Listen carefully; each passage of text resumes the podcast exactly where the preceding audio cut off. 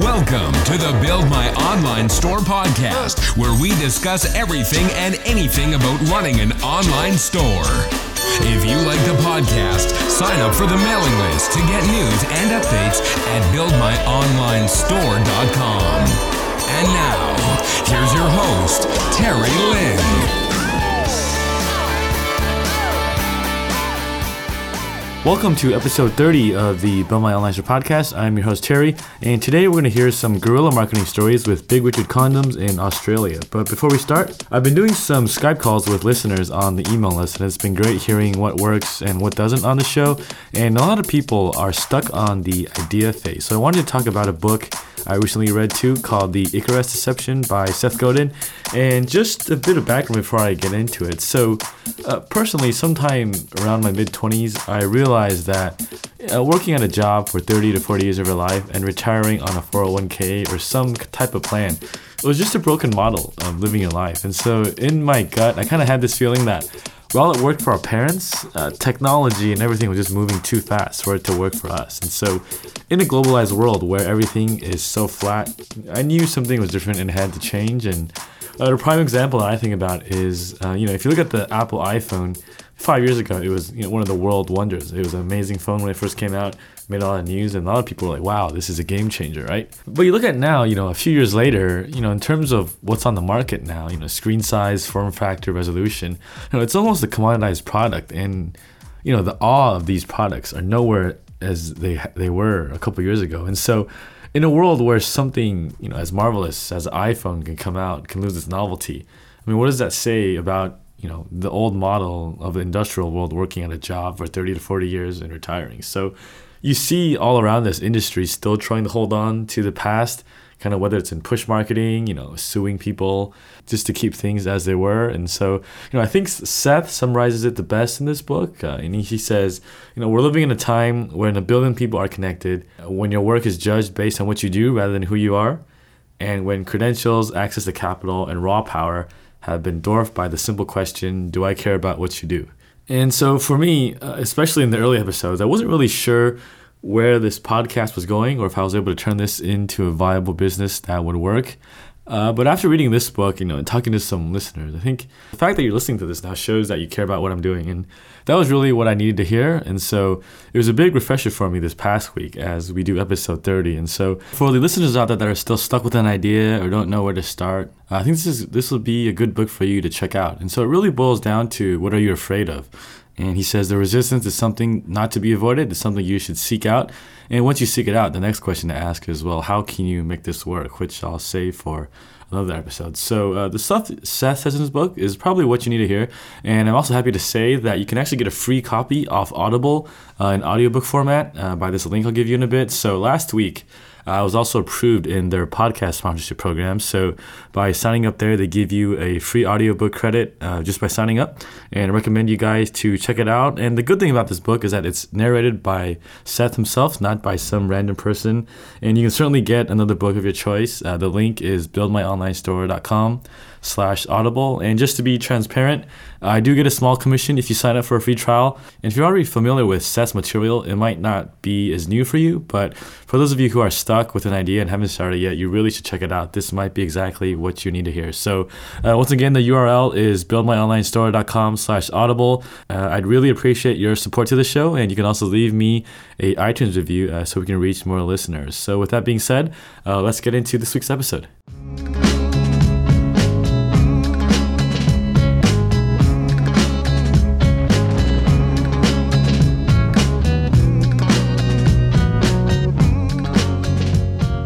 All right, this week I have Lloyd Perry from Big Richard where we're going to talk about some guerrilla marketing stories uh, in Australia. So, what's going on, Lloyd?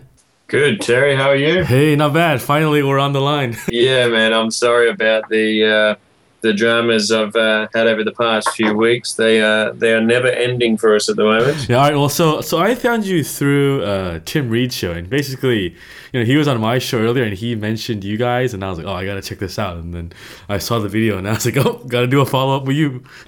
yeah. Yeah. Cool. Anyways, all right. So, so let's just get started then. So, you know, really quick, uh, you know, what's the background and how'd you even come up with this idea? Uh, yeah. Basically, look, my my passion is marketing and and branding. I really wanted to believe it or not, actually create a clothing brand. That was when I was younger, that was something that I always wanted to own. I actually decided that no one had innovated underwear, men's underwear.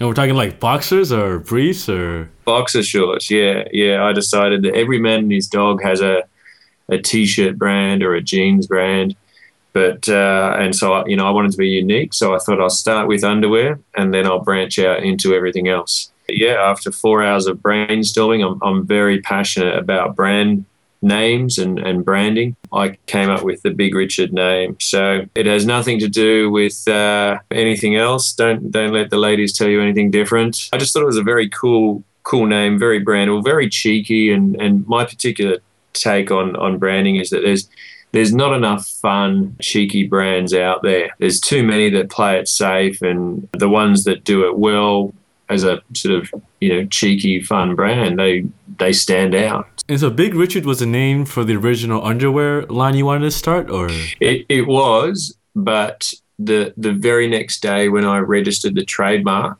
I was doing that online, and I just had this crazy thought in my head: What about condoms? I just went that just popped into my head, and I just went, yeah, I'll just I'll just buy that too. That's that's got legs too. I'll, buy that. So yeah, I bought the trademark. I used the uh, Madrid protocol to get it all around the world, and and then uh, fast forward four years or so, there was a, a round the world trip that got in the way before that, working for a startup out of the UK. That uh, I finally actually got around to starting the business. So So you had this domain sitting kind of just on the internet for a couple of years before you actually did anything with it. Yeah, at the time I was 24 and I was a massive, massive loser. I'd never actually been out of the country. I just decided that I needed um, some life experience before I started my own business. You know, I was a young Australian kid and had never been out of the country. So I, I felt that I really needed to travel first. Um, I did that, and the, plan was to come back nine months later and, and start this and, and come back via China, pick up some clothes, and start with the clothing brand because I figured the condoms would take uh, a truckload of cash, and I, I didn't have a truckload of cash.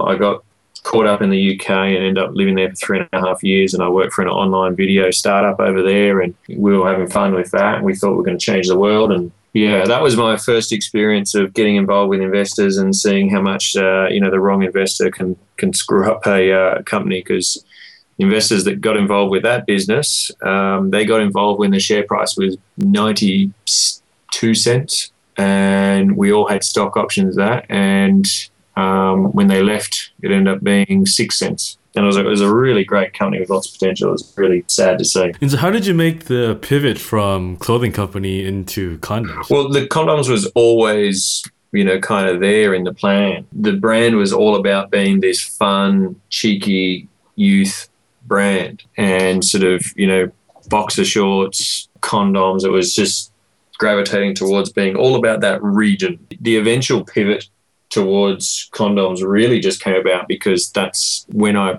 I found investors for the business. They were just much more interested in the brand being a condom brand. They just felt that's where all the potential was. Back in 2010, I, I don't think there were many e-commerce companies doing innovative stuff in clothing online as, as what there are now. Yeah, there's a lot of these boutique clothing brands you see like all over the place now. Cause Yeah, yeah, and and and, and you know doing really really well online. I think there's one that was on Tim's show, uh, Black Milk Clothing. Yeah, and you see a lot of these charity models too of like, you know, buy a shirt, we'll donate, you know, 20% to this place. And that seems to be doing pretty well too. Yeah, but um, unfortunately, my investors um, just they really weren't keen on me pursuing it as a clothing brand, and it, it, it just very quickly it became all about the condoms and the momentum for our business was with the condoms. So the, the clothing, we did do it initially a little bit, but I was sort of encouraged to focus. You know, it's all about focus and doing one thing well when you're running a startup. So the um, the underwear had to go. And so you say your investors wanted to go into condoms. Was there kind of like a back and forth between, or is it kind of because, you know, they're your investors, you don't really have a choice? They've got the money, Terry. Yeah. You do what they say.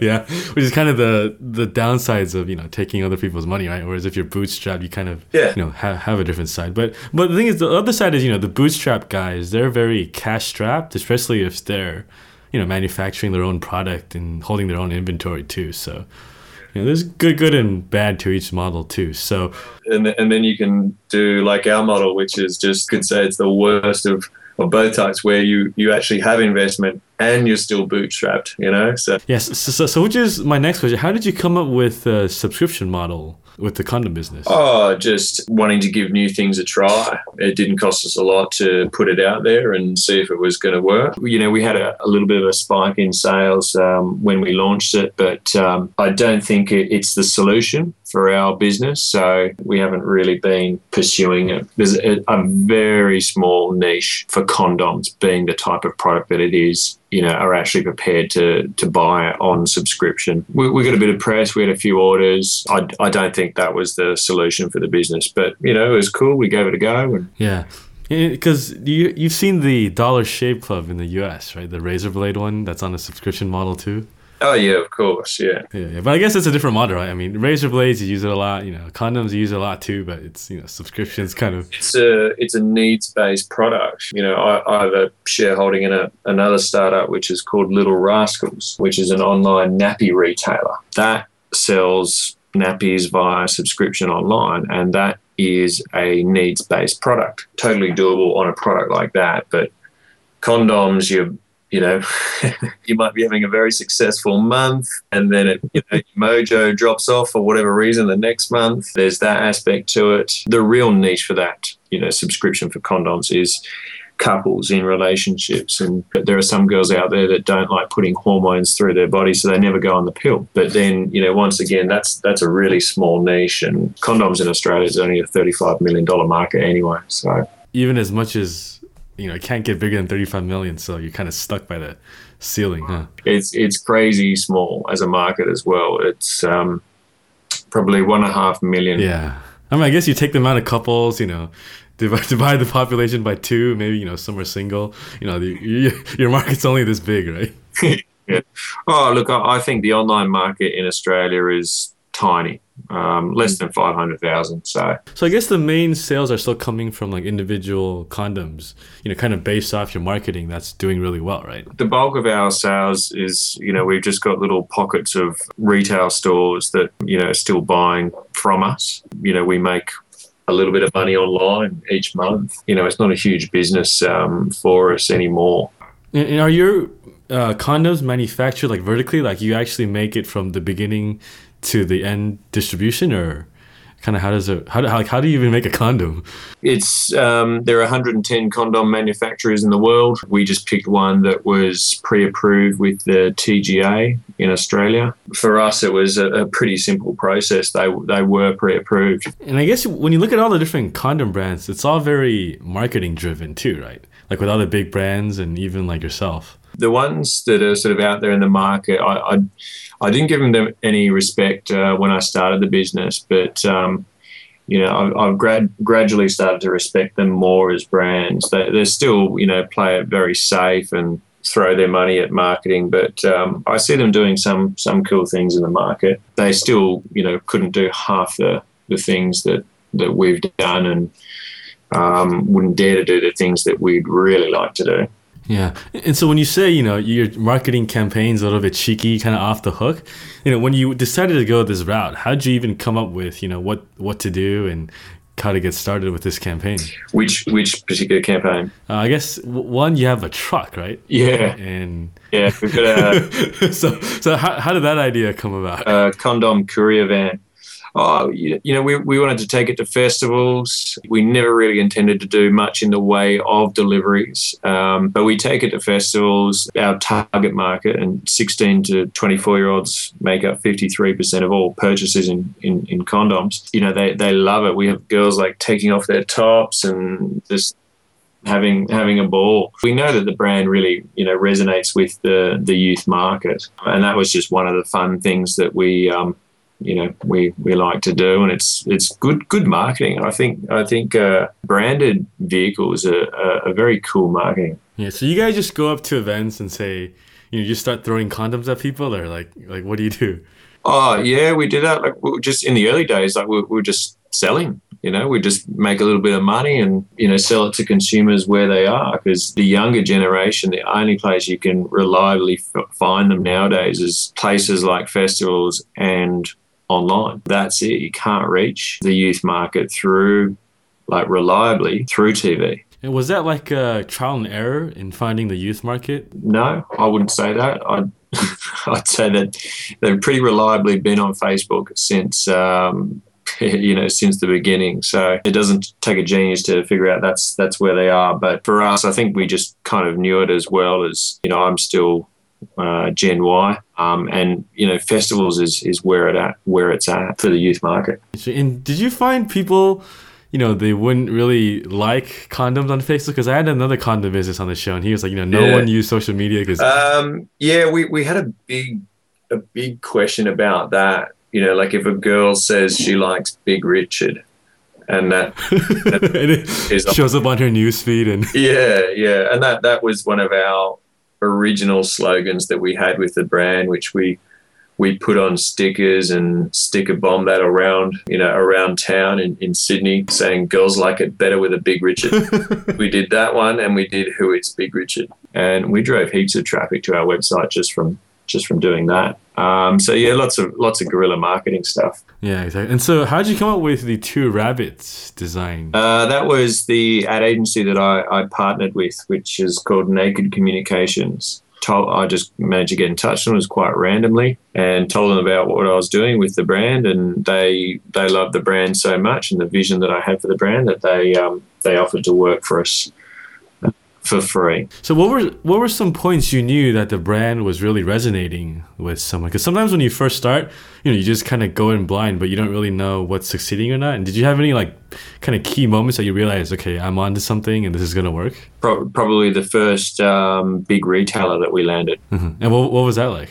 Uh, it was a huge amount of relief, is what it felt like, because I've been working uh, a lot and pitching to a lot of these retailers, and we managed to get into one that had uh, 170 odd stores, and then we sort of got another, and we got another, and now we just sort of have sort of small pockets of, of stores around the country. We're probably in about 200 stores. Yeah, that, that was probably the biggest moment early on. And there's been various um, wins around the place, but uh, sorry, uh, there's been various wins since then. But I'd, I'd say landing the big retailers was the most exciting for us in the early days. Yeah. Would most of your sales now are they still coming from retailers and the, website's just kind of like a if they want to buy more they go online to buy it? Yeah, yeah, I, I'd say that's where the bulk of our, our sales is coming from. The the website, you know, it, it pays for itself and it makes us a little bit of cash, but it's not um, it's not the biggest part of our business. Hmm And so for the other retailers that you were pitching, you know, do you think like maybe they didn't really get the message or they just it just it was too like cheeky for them? Oh, it's definitely too cheeky for a lot of them. Yeah, yeah, that that was an issue. They're like, oh, I don't want to be associated with this with my company. yeah, yeah. You know, we had to fight all that. You know, our, our pitch was, look, who's going to shake up the market? You, you need a you need a challenger brand in there to shake up the market, and you know that's what we'll do. That's sort of how we managed to get into stores. Yeah. And so a lot of these retailers, you I guess you're pitching the B two B buyers, right? Is that? Uh, yes, yeah. And do you have any tips for anyone that are you know maybe in the future they have a product they're looking to pitch buyers? Any tips you have? yeah, persistence is key. You've just you've got to get in front of these people. I would say that getting a meeting is barely 50% of the battle. Follow up with these guys are is, is really really important because they are experts at saying yes to a product and then finding a way to say no later. And so how do you even find these buyers for someone who's just looking to get into retail? Do you like go to their website, you just cold call, or Yeah. Yeah. Cool, cool. Find a retailer that I mentioned, uh, just ring up and say, Can I talk to the person that looks after the purchasing of your condoms, please? and how how long was the process to actually get them to a meeting after the cold call? Uh, I'm pretty good at that sort of thing. Like, I, I generally get uh, a meeting on the first or, or second call. I just throw everything at them on, on that call. Particularly in the, the early days of your business, you just you're full of exuberance and passion and naivety. Just you survive for you know quite some time on on that sort of passion, and and people would um, you know be happy to meet with them because they could see that that passion coming through. And did you find it easy to leverage kind of once you got into the first retailer to get into other ones? Yeah, yeah, that was you know that was a big part of getting the second and then the third and then the fourth. So use that as, as much as you can as early as possible because after a while, then then you survive on sales figures, and you know if they're not good, which at times ours haven't been good. Um, you know, then you haven't got a leg to stand on. And I see you guys have a lot of different marketing channels. Uh, you know, which one online has been really the best one in your experience so far? Online, probably the the iPhone app has been the most interesting one for us. I don't think we've sort of quite nailed it yet, but that's you know that's been really interesting to to see the data. We know we've we've sort of got something there, but we do need to uh, develop the app further. We're, we're very close to releasing version 1.1, which I think is going to be uh, really really cool. So what what is the app right now? I've actually never downloaded it before.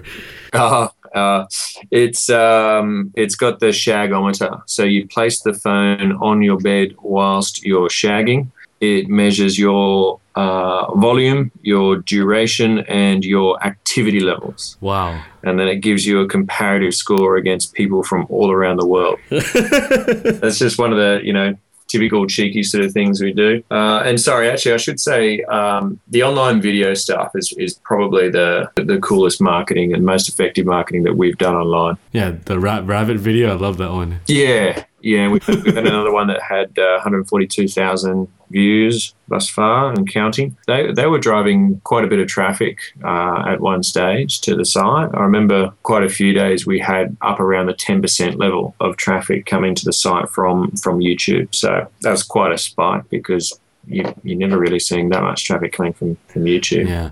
And so back to the app a little bit. So, you know, people can have this shagometer and, you know, once it's in, do they get like a reward after if they win or like if they're like in the top 10 or yeah, well, that's that's the type of stuff that we don't we don't have yet. You know, it was pretty much the, the first version was an MVP, and I think the the second version we've we've learned quite a bit from it. We've we've learned ways that we can turn it into a, a bit of an m-commerce channel. The the next one is much more about gamifying uh, sex. Um, so, so yeah, the things that you mentioned, getting people onto a leaderboard, those sorts of things. We've got some really really cool ideas. And are the are the winners anonymous with their names on there or? Well, we will we will see. We'll see just how far generation uh, are willing to uh, publicize details about their sex life. Yeah, I get the feeling some couples who join would be kind of proud that they're in the top 10. Yeah. It's, it's just like my gut feeling. Yeah, yeah, I think so. Yeah, yeah. Well, the, ty- the types of sort of consumers that you get at, we go to Sexpo, which is a, a big, um, open to the public uh, sex trade show in mm. Australia. The types of consumers that go there and the ones that come up to you and talk openly, I, I think those types will have no problems uh, tweeting and, and sharing their uh, sexual scores, sexual prowess. And so let me go back to the M commerce a little bit. Um, you know, when you were coming up with the packs, how did you kind of come up with like the Shag one, the couple one, and the Superman one? They they were inspired by Man Packs um, quite a bit. I'm, I'm sure you've seen that site. Man, no, I don't think I have actually.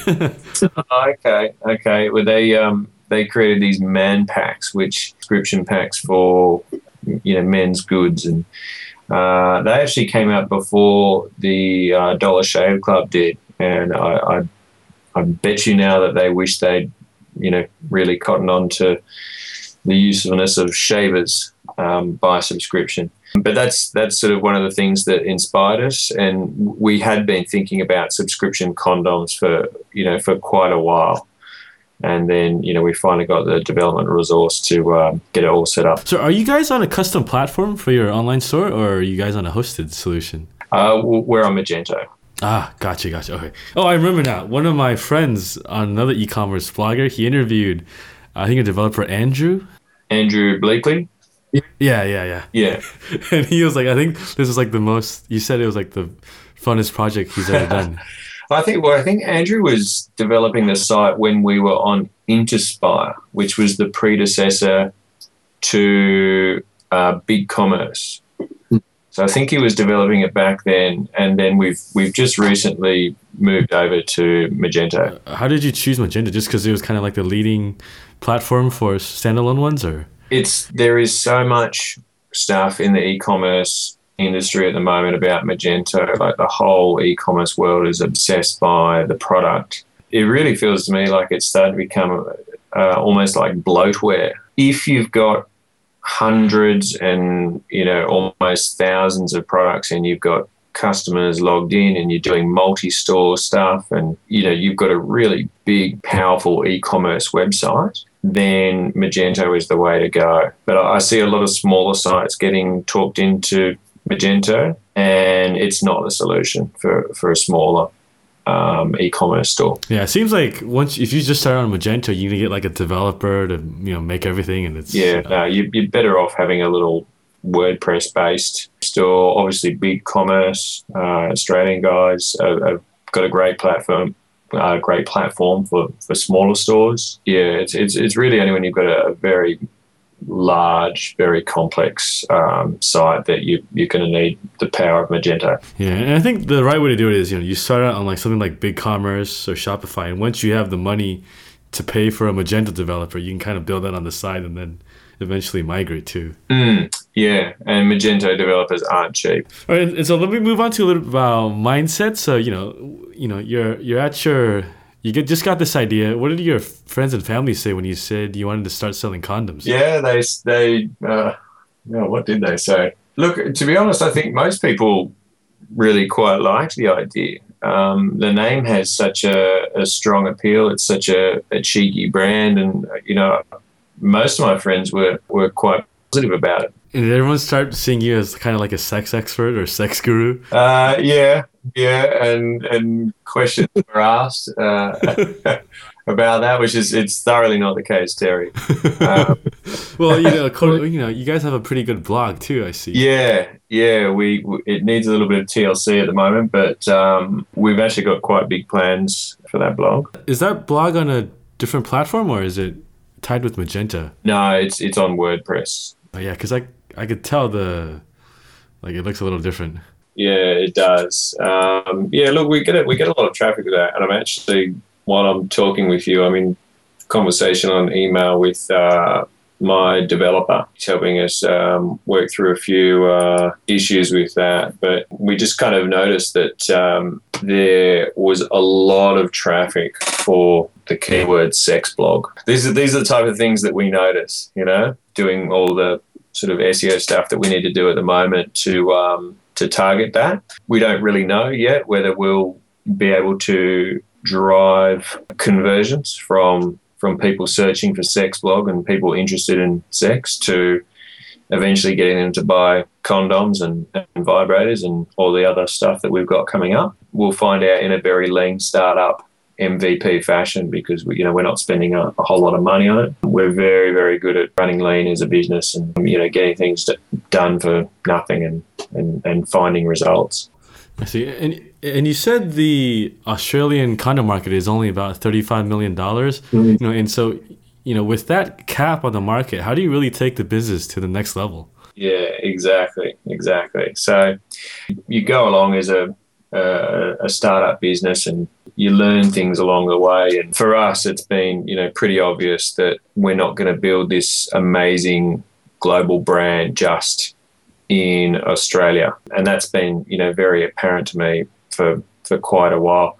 I could probably bust my ass and build a pretty decent turnover business, and you know maybe get to sort of the high six figures, but that's not what I got into this for. I'm wanting to create a brand that's turning over in the you know tens of millions. And um, you know my original goal was to create a hundred million dollar brand. If that's what my aspirations are that's a naive entrepreneur saying that. It's it's not where you know it's not where my aspirations lie anymore but it's certainly what I was thinking at the start because that's what you do. When you're starting out as an entrepreneur. You think you're going to take over the world, but I still, you know, I still really do, you know, want to build it up into a, uh, a much bigger business than than what it is today. And the only way to do that is to take the brand global. And so, is this also why you kind of branch into like the sex toy market just to get a different you know, revenue source in the market? Absolutely. So it's you've got to be really, really good to um, and, and get some serious, serious scale to be making money when your product is worth four dollars. Obviously, that's why we've we've looked at other things. That's why we've you know started looking at iPhone apps, and yeah, why we are now getting into vibrators. Yeah, exactly. so, so do you have like a quick spiel about this upcoming vibrator or? Yeah sure. So uh, it's called the afterglow. It's the first vibrator in the world that's based upon medical technology. We have developed it in partnership with an american medical technology company. It will pretty much changed the paradigm in, in the vibrator market. Up until now, every other vibrator has done little more and than, than simply vibrating. All due respect, but that, that's what all the other vibrators in the market are. They're just vibrating pieces of plastic. The afterglow actually stimulates and enhances blood flow to create a, uh, a powerfully heightened state of arousal. So it's very, very different to to what's out there in the market and the adult retailers that I'm having conversations with at the moment, very aware within a few minutes of conversation how potentially powerful this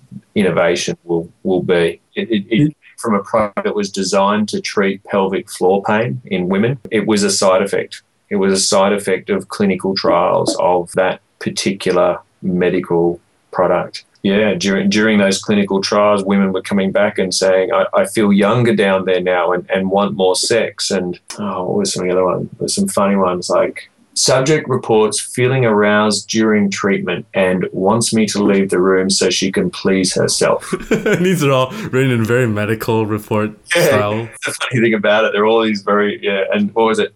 Subject reports feeling aroused for 20 minutes after treatment and often masturbates on the way home. The medical examiners have to report on these, you know, and and, and so obviously the guys that we're working with, they're like, well, we've clearly got a sex toy on our hands. And I was introduced to the CEO of this company, convinced them of our marketing prowess, and, and so now we're working with them on on uh, launching the product globally, and we've we've already got retailers in three countries that have purchased. You know, we're gearing up for a big launch of the product. And so they have the product, you had the marketing. It kind of worked both ways by working together, right? Yeah, and, and a lot of the niche where we have kind of found ourselves in within Australia and able to operate profitably in is the adult market. We've got a lot of online retailers and sex shops that, that buy our condoms. So obviously we go to Sexpo quite often. So we felt like we had a, a pretty good knowledge of the market and we had been looking at that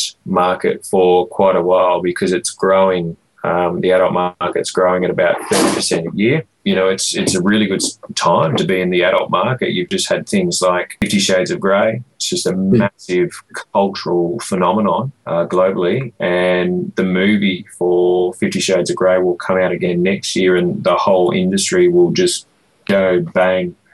Uh, again, there, there were some adult stores that were experiencing 400% spikes in, in, in sales. Nice. So gotta gotta get in the toys market, right? next to it. So that's that's that'll be the next thing for us. Interesting. And so I understand the price point of the vi- of the Afterglow is quite high, right? Yeah, yeah. High margin, high volume, Terry. Mm.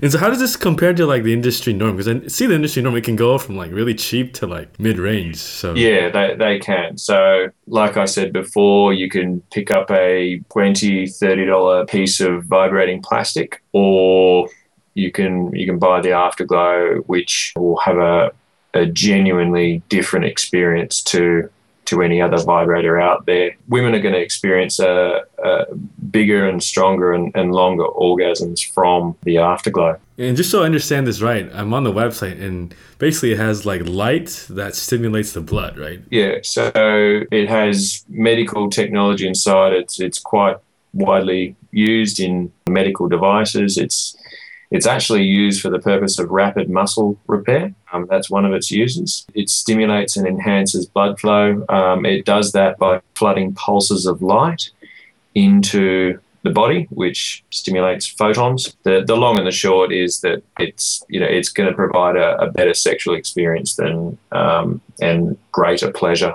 You know, when you were first starting out, kind of just wrapping up, you know, did you ever think that you would end up where you are right now, or kind of what's one thing you wish you knew starting out? Um, the one thing that's influenced me a lot lately is um, the lean startup. I wish I'd been reading that three years ago when I when I started Big Richard. To me, I, I really think that you know it's more than a book now. It's it's pretty much a movement within the startup space, and I, I really think that that is is commoditizing execution for um, web-based startups. I can look back now and and see a bunch of every, every entrepreneur does it, but you know, I can see a ton of mistakes that probably wouldn't have been made. But still, you you know, you, you've got to try things. If they don't work, you move on and you, you keep going until you find something that does work. Yeah. So just you know, in case some people don't know what the lean startup concept is, can you just give us a quick kind of one two minute, you know, what your take is on it? Great. My my my explanation is going to be terrible.